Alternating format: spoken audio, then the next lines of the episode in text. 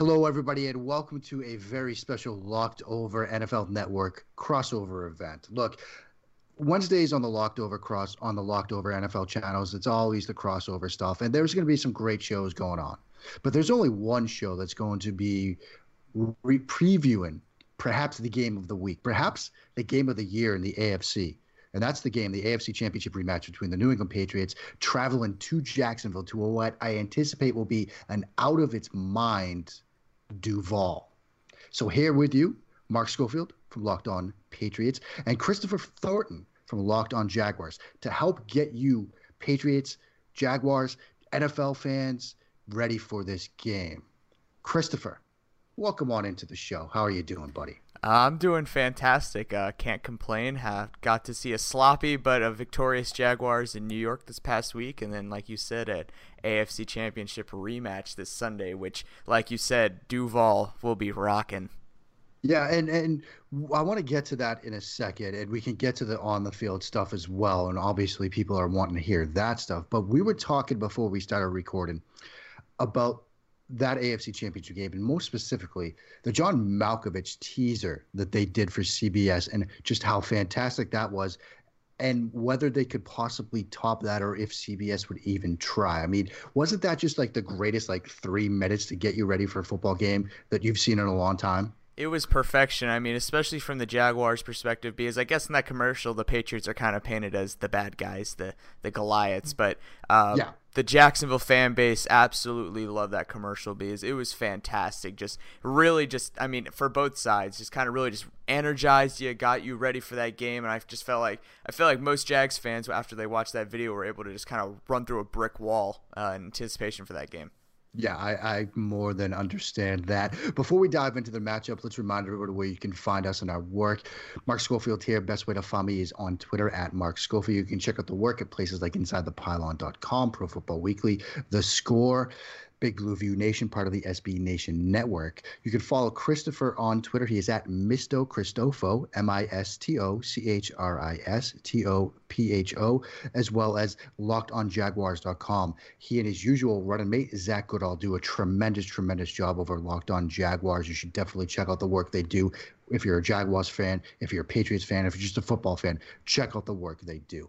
So, Chris, let's dive into it. And I guess we can kind of start again away from the field for a second because you mentioned Duval, and I have to imagine that Jaguars fans, people close to the team, people on this team have been have had this date circled on the calendar for a while. Yeah, I mean, when the schedule came out and we saw that our home opener was going to be against the Patriots, uh, you could imagine the feeling uh, that Jags fans saw. Because I mean, let's be honest, Jags fans were left with that sour taste in their mouths so close seven minutes from the Super Bowl, and then they kind of just let it out of their grasp. And then, of course, a whole off season of Myles Jack wasn't down. Uh, Myles Jack eventually embracing it, the team running with it. So that'll definitely be a definitely you will see a lot of that leading up to this game for the rest of the week. But uh, yeah, uh, especially with it, we're kind of blessed because here in September in Jacksonville, it's hot. Uh, so this this matchup being at four uh, 30 is gonna it's gonna help in the stands definitely, but more certainly it's just gonna be a whole day of anticipation uh, for that game. It's gonna be it's gonna be rocking uh, TIAA Bank Field or known as the Bank. Uh, is going to be electric. Uh, probably be the most electric since the Bills playoff game, since it was the Jags' first playoff game in 10 years. So uh, definitely looking forward to that. And you know, you mentioned the Myles Jack wasn't down, and I think you know, in the summer, you know, you're hosting, you guys are hosting Locked On Jags. I'm hosting Locked On Pats. There's often not a lot to talk about. You can see a thing pop up on Twitter or something that's really interesting. And then as you get closer to the season, it's kind of the same way, but you get more storylines. When I saw a grocery store down in Jacksonville, I don't know what grocery store chain it was, but they had one of those soda displays where they set up all the cases of soda and it spells out Myles Jack wasn't down. I think that's when it really got through my thick skull. At Man, you guys are not going to let that one go, are you? Yeah, uh, I like to say that this was our equivalent of Dez didn't catch it or Dez caught it. Right. Uh, yeah. That definitely that's probably the closest thing that we have. Uh, Jaguars. I mean, when you lose, you got to cling to something, or you always want to pin it on something, and that was definitely the most prominent for Jags fans. I think we wouldn't have really had that big of a problem if it hadn't happened several times in the season before. Uh, there was a few occasions where guys were just ruled down early, uh, where it could have been touchdowns. Like one was uh, Sean Gibson in the uh, Los Angeles Chargers game where he got a fumble recovery return for a touchdown, but the refs blew it early. So that I think that was one thing that kind of led to all this. Me personally, I've been I was definitely a Myles Jack wasn't down guy early on, but then as it got on, I was like, all right, uh, we can kind of let this thing die, and I know it's not going to die until after this week. So, uh, but definitely something to kind of just give Jaguars fans, I, I, guess, just keep themselves motivated, kind of that fuel uh, to, for revenge. Well, I mean, you know, coming from a Patriots perspective, believe me, they don't go away. I mean, we still hear Raiders fans in the tuck rule, mm-hmm. and so you probably, you know, regardless of how Jacksonville fares from here on out, you guys might be bringing that up, you know, as you know the years roll by. But let's get into the matchup. I kind of want to start when Jacksonville has the football, and you know, I'm sure you do a lot of shows and a lot of podcasts and radio hits with other people, and I'm sure the question you get asked most is where do Jacksonville fans stand on Blake Bortles? How do they feel about Blake Bortles? You know, we had some moments last week against the Giants, a game you were attended in person. So where do Jaguar stand fans stand on Blake Bortles right now? Uh, I, for me personally on Twitter, a lot. It's almost I want to say 75-25 in support. Uh, Blake gets a lot more love here in the home market than he definitely does on the national media. Uh, I can dive into that in a little bit, but uh, Blake, I feel like if you haven't lived in Jacksonville, there's kind of just a really interest or uh, unique dynamic of Jacksonville, and kind of Blake is kind of fits all the boxes of being Duval per se. Uh, he just kind of represents himself in the city, and just everybody wants Blake to be the guy because they like the guy Blake so much. Uh, things that he does in the community, just kind of how laid back and stuff he is. But for his play, I think people are kind of still skeptical. But last December, I think really kind of showed people that he could be the guy uh, starting that December month off against the Seahawks and the Colts, and just having those really strong performances showing, hey, I can do it. Then this past offseason gets gets his wrist surgery, kind of finally fixes that thing up that he's had a problem with for two years. But for the most part, I would say Jaguars fans are supportive of Blake Bortles. Obviously, when things get tough, people are going to want a point for change. But all in all, I would say that Blake probably has a decent support from fans here in Jacksonville compared to kind of the view of the national media from the outside. You know, speaking of support, you you know, you kind of look at this Jacksonville offense. You look at you know some of the, the additions and then some of the guys that aren't there. I mean, Marquise Lee was, I thought, a guy that was going to be a big target for Blake Bortles. Obviously, he has the season-ending injury. So you look at, you know, Keelan Cole, Donte Moncrief, DJ Chark. You know, how is this offense built to win games? Is it the run game and the defense, or have they put weapons around Blake Bortles where they can make some plays in the passing game so they don't have to win like they did say last year or before that? I think the the core philosophy is still going to be playing nasty on defense and just kind of running the ball as much as you can. Uh, but they did give Blake a lot of weapons. They definitely bolstered that offense. And honestly, I don't think a lot of Jags fans here know how the offense is going to go because last week, I don't think last week was kind of a proper showing of what the offense could do because the conditions were bad. It's raining.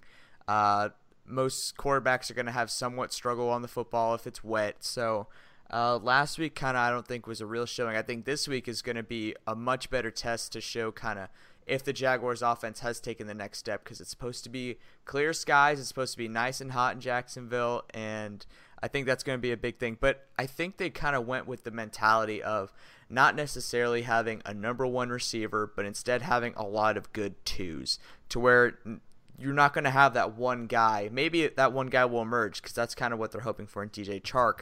But as of right now, you have a bunch of really good guys across the field to where, hey, maybe you can't double team this receiver. Everybody's kind of kind of have to get the same attention, and then you just go from there. So it'll be interesting to see as the season goes on because the emergence of Keelan Cole last year was. Uh, was surprising nonetheless. He was an undrafted free agent, flashed in camp, made the roster, and then kind of was below the line for most of the season and then really emerged towards the end. So I think that's running the ball is definitely going to be their number one thing. That's always what they're going to be known for, pounding the rock, playing physical defense. But it, it, will, it will be nice to see if the passing game can kind of complement that.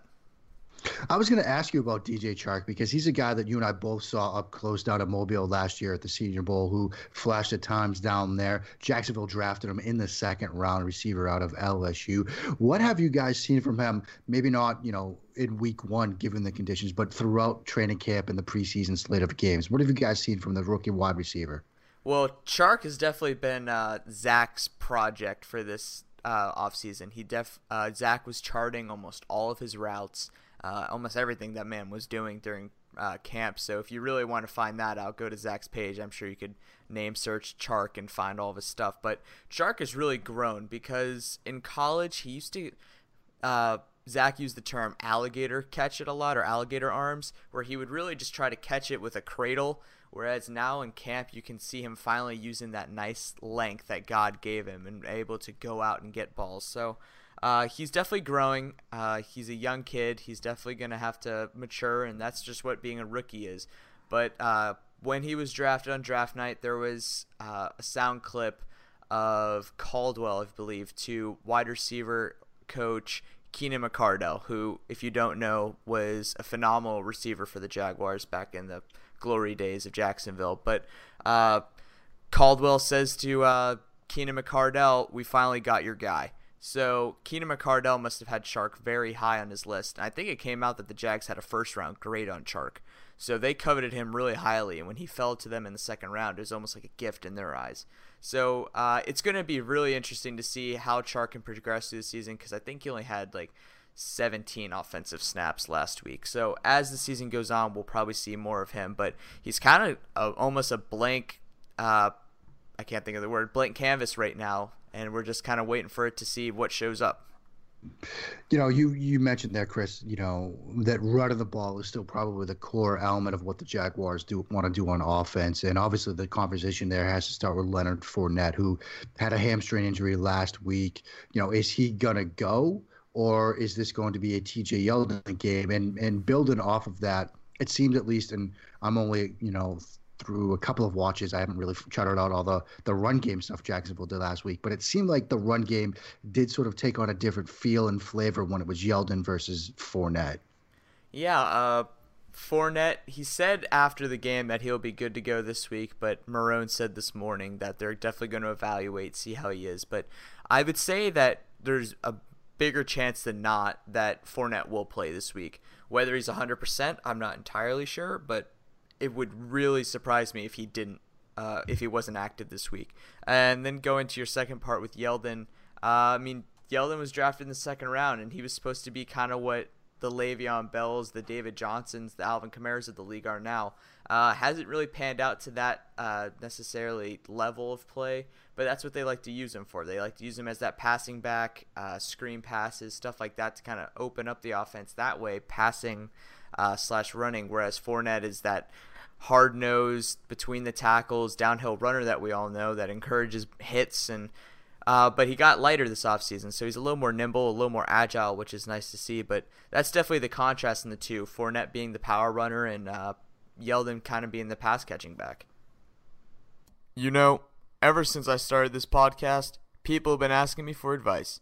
Usually, it's what team to bet on this week. The truth is, I don't know who's going to win. But if you think you know, you gotta check out my bookie. Remember, who you're betting on is just as important as who you're betting with, and that's why I always tell people to bet with my bookie. Trust me, guys, they're your best bet this season. They've been in the business for years, have great reviews online, and their mobile site is easy to use. Lay down some cash and win big today.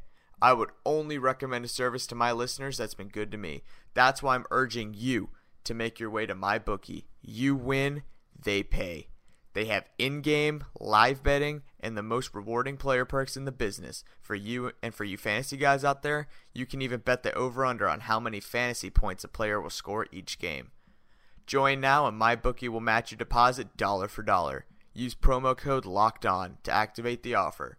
Visit MyBookie online today. That's M Y B O O K I E And don't forget to use the promo code Locked On when creating your account to claim the bonus. You play, you win, you get paid. Mark Schofield, Christopher Thornton doing a little crossover action here on the Locked On Podcast Network. Little Jags, little Patriots, AFC rematch. It's going to be your national game on CBS this Sunday afternoon. And Chris, let's sort of switch gears now. Talk about a little bit when, when the Patriots have the football and that matchup between Tom Brady and the New England offense against, you know, Jalen Ramsey, Myles Jack, and this Jacksonville defense. And I think the best place to start, obviously, is Jalen Ramsey, who has been such a fascinating player and talent and person to watch over the course of his young career. And obviously, there's been a little bit of him talking about, you know, Rob Gronkowski. Talk a little bit about Jalen Ramsey, both the player and the person, and what he means to this Jacksonville defense and perhaps this Jacksonville team and even this Jacksonville region. Oh, yeah. Uh, Jalen has said it before how cool it's been, how when he was drafted, uh, I, I can't remember who he was talking to, but he said, let's change the culture of this team and let's change the culture of this city. And I think he really has done that. Uh, Jacksonville fans absolutely love Jalen Ramsey.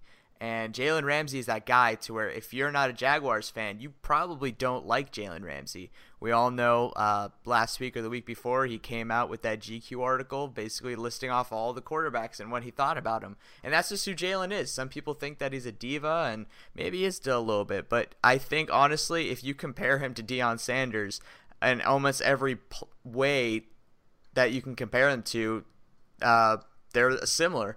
Uh, they're just that diva on the field, off the field. They dress the same. Uh, but no, he is definitely prob- He's definitely the face of this franchise, and it's so uh, refreshing to have a guy like that on your team.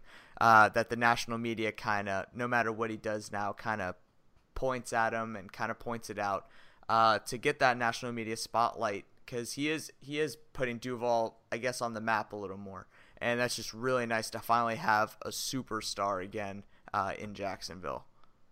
Can I just say for the record, Chris, and you know, you, you maybe you listen to the show, maybe you don't, maybe you listen to Locked on Pats, maybe you don't. But when his GQ article came out, I came on this show and basically told listeners that I loved it, but then it got me scared because it made me realize that as soon as he retires, Jalen Ramsey is going to take my job you know, because my gig is evaluating quarterbacks, and he like nailed it.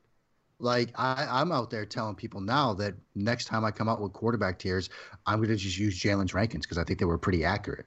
I mean, yeah, I think he nailed it. I saw, I, I believe it was a Bleacher Report article where they're like evaluating the quarterback play from week one to Jalen Ramsey standards, and he was almost spot on in almost all of them. And, and the only one that he kind of missed on was Flacco, but are we ready to buy in on Joe Flacco? That was against the Buffalo. Yeah, I mean, Jalen has a point just saying that uh, Flacco isn't that great because I mean we kind of saw what happened in London last year. That's exactly right. Okay, let's talk about this defense a little bit because look, we all know what this defense is capable of. It was a historically good defense last year, historically good pass defense last year. You know, when you start up front, I think that's really where you know Jacksonville's talent on the defensive side and sort of flows from. When we can talk about Jack and Ramsey, of course, but I think the guys up front, Campbell and Jackson, and you know some of the other guys they get up front, they get after quarterbacks, and we saw that last week against Eli Manning. You got to think that's going to continue throughout the rest of the season, right? Yeah, I mean Sacksonville isn't going away. Uh, Calais definitely uh, was a force last week against Ereck Flowers. I mean, the first play of the game, Flowers had to trip him to avoid a sack on Eli Manning. Uh, but uh, one of the things people say is that that front four is loaded. You have, and it's it's not even that it's top heavy; it's deep now because you have uh, Yannick Ngakoue on one end, you have Calais on the other, then you have Marcell Dareus in the middle, Malik Jackson, who I think is probably one of the most underrated three techs in the in the league. Uh, and then behind them, you have rookie Taven Bryan, who a lot of people loved coming out, real raw prospect. Uh, you have Abry Jones, you have Dante Fowler on one side, you have Lerentee McCray on the other. It's just a loaded defensive line that just uh, the guys love it because they're constantly rotating out, and when they get back on the field, they're fresh again. And I think that's just terrifying, probably from another team's perspective, especially if like an O line's not as strong. I know the Patriots lost Isaiah Wynn, which absolutely sucked because I was really looking forward to seeing Wynn play. Uh, but as a Patriots fan, I'm sure it's probably concerning hearing stuff like that. That oh well, when Calais is on the field, who's going to be out there? And then realize that you got guys just behind him that are ready to go. So. Uh, yeah, like you said, I don't think that defensive line's going away anytime soon, especially not this year. Yeah, and, and what's amazing is looking at that Jacksonville front seven and the depth chart. You know, you've got Taven Bryan, you've got Dante Fowler, two guys that were first round picks, and they're backups. You know, for this defensive line off the edge, and you know, anytime you can have that sort of depth and the ability to rotate players in, like you said, Chris, where you know you're going to get, you know, unless the other team's going you know tempo and you don't get a chance to substitute, you're going to have fresh guys coming off the edge, and that's going to be a problem for a lot of teams. And you know, you were there, you know, watching this defense up close last week. You know, against the Giants, you know, did you see something where it was just Flowers and a technique breakdown, or was this just these guys are just flat out better? Well, there's the there's the funny thing that came out this week where Ereck Flowers said he misjudged Campbell and thought that Campbell was a speed guy, not a power guy. And I don't know how you misjudge that when Campbell's six eight, two whatever, hundred pounds, uh, and you think that he's a speed guy. Uh, so that was the one funny thing. I think Jags fans knew uh, all offseason going into this that Ereck Flowers was definitely going to be the target uh, on that line. But no, I mean uh, I've I've come out early and said that I think Yannick Ngakoue is going to have a 17 plus sack year this year.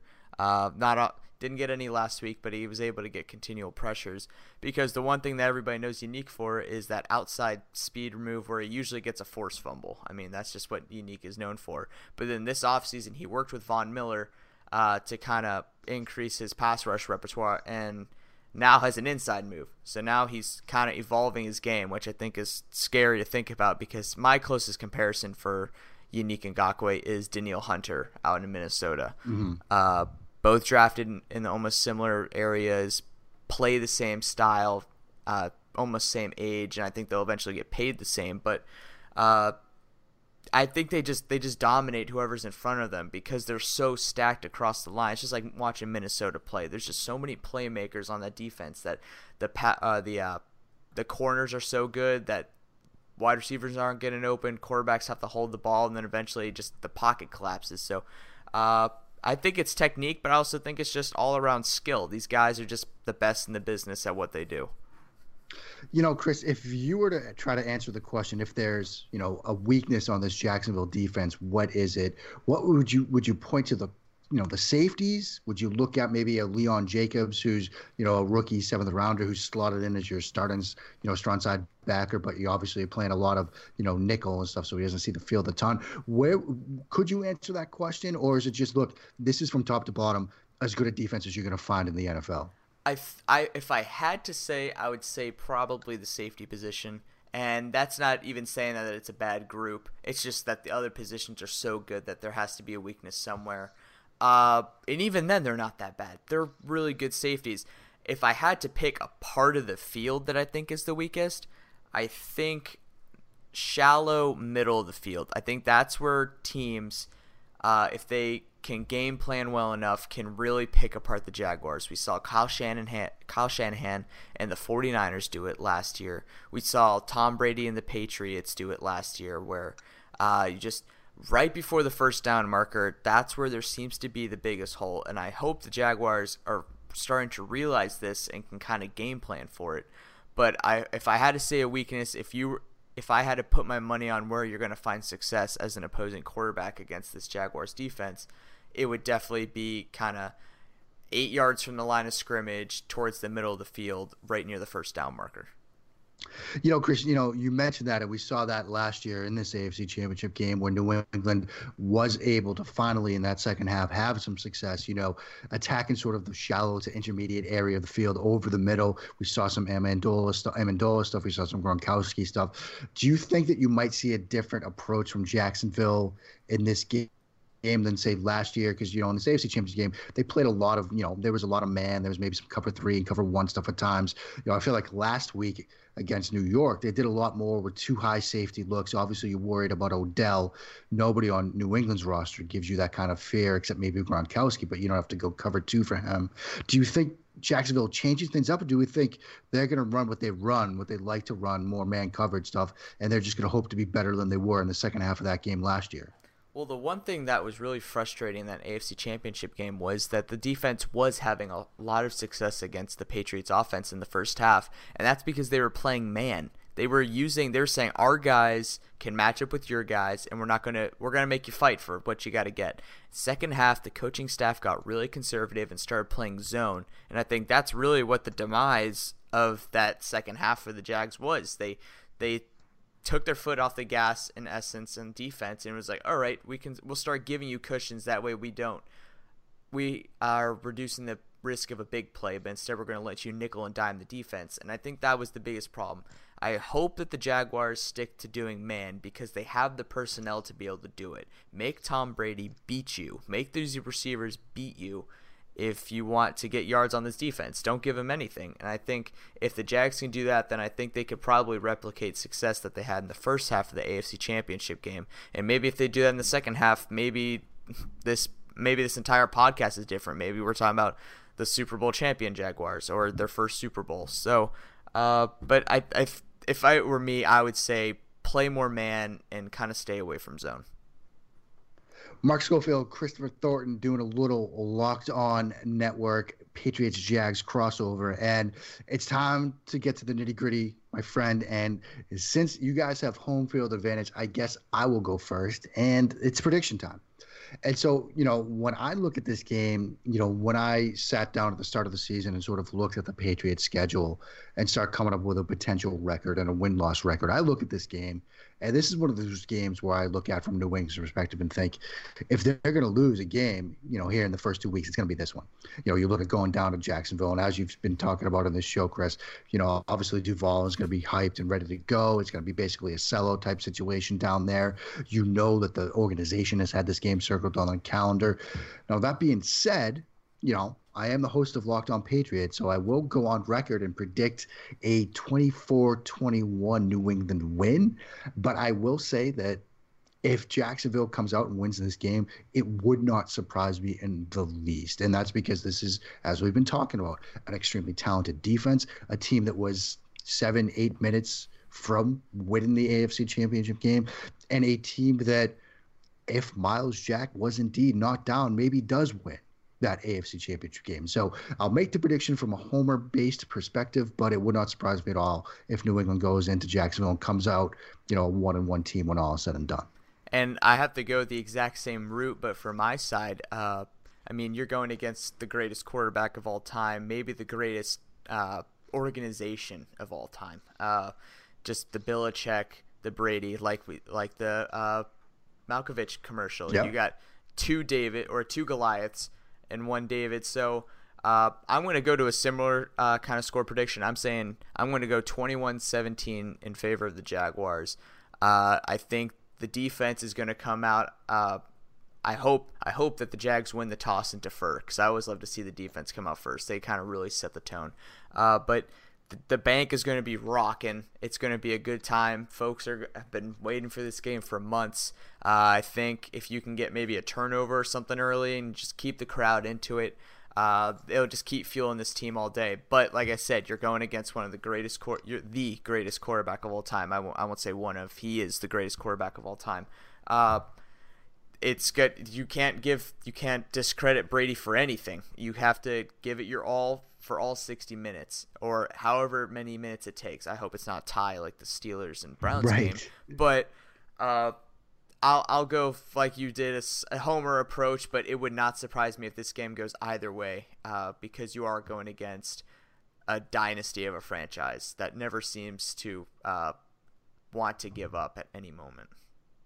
He is Christopher Thornton, the co-host of Locked On Jaguars. Chris, I will turn the microphone over to you here at the end. Let the people know where they can find you, where they can find you work, and I guess you know maybe you can be nice and plug your boy Zach, who wasn't able to join us tonight. Yeah, so you can find myself, like we said at the beginning of the show, at Misto Cristofo. And if you don't want to even try spelling that out, uh, you can follow the our uh, Twitter page at Locked On Jaguars, and my username is in that description. So it's the one that's not Zach underscore Goodall. Uh, Zach is the other host of this show, Locked On Jaguars. He couldn't make it tonight due to technical difficulties, which always seems to come up at the worst possible times. Uh, but you can find him and his work. He's uh, constantly putting out stuff. He loves to do this stuff. Uh, Zach underscore Goodall. Uh, we do all sorts of pieces at Locked On. We really have we just keep building our staff. We just like to keep pumping out content uh, for you guys to read. Have a good, a real good team coming out or uh, in the works here at Locked On Jaguars. Uh, but make sure to follow us at lockedonjaguars.com. We're on Facebook at Locked On Jaguars, Twitter, and of course, you guys can know where to find all the shows: Spotify, Google Play, Stitcher, Megaphone, iTunes, all that good stuff. Uh, for over here at Locked On Jaguars please do follow those guys. They do tremendous work. Zach, Chris, the team they're building over there, just tremendous Jacksonville Jaguars coverage. I don't think there are people that can cover that team better than these guys do. They do tremendous work. If you're a Patriots fan, I know there are fans of other teams that listen to Locked On Pats. Definitely give them a follow. That they do great stuff. As for me, Mark Schofield at Mark Schofield on Twitter, Inside the Pylon, Pro Football Weekly, The Score, Matt Waldman's Rookie Scouting Portfolio, Big Blue View, Steelers Depot. I just write everywhere. It's probably easier to say where I don't write at this point, and I don't write it Locked On Jaguars, so we can put it that way. But for me, for Chris, for Zach, thank you so much for listening to this installment of the Locked On crossover extravaganza between Locked On Patriots and Locked On Jaguars, helping you get ready for this AFC Championship game rematch. Until next time, keep it locked to both Locked On Jaguars and Locked On Patriots.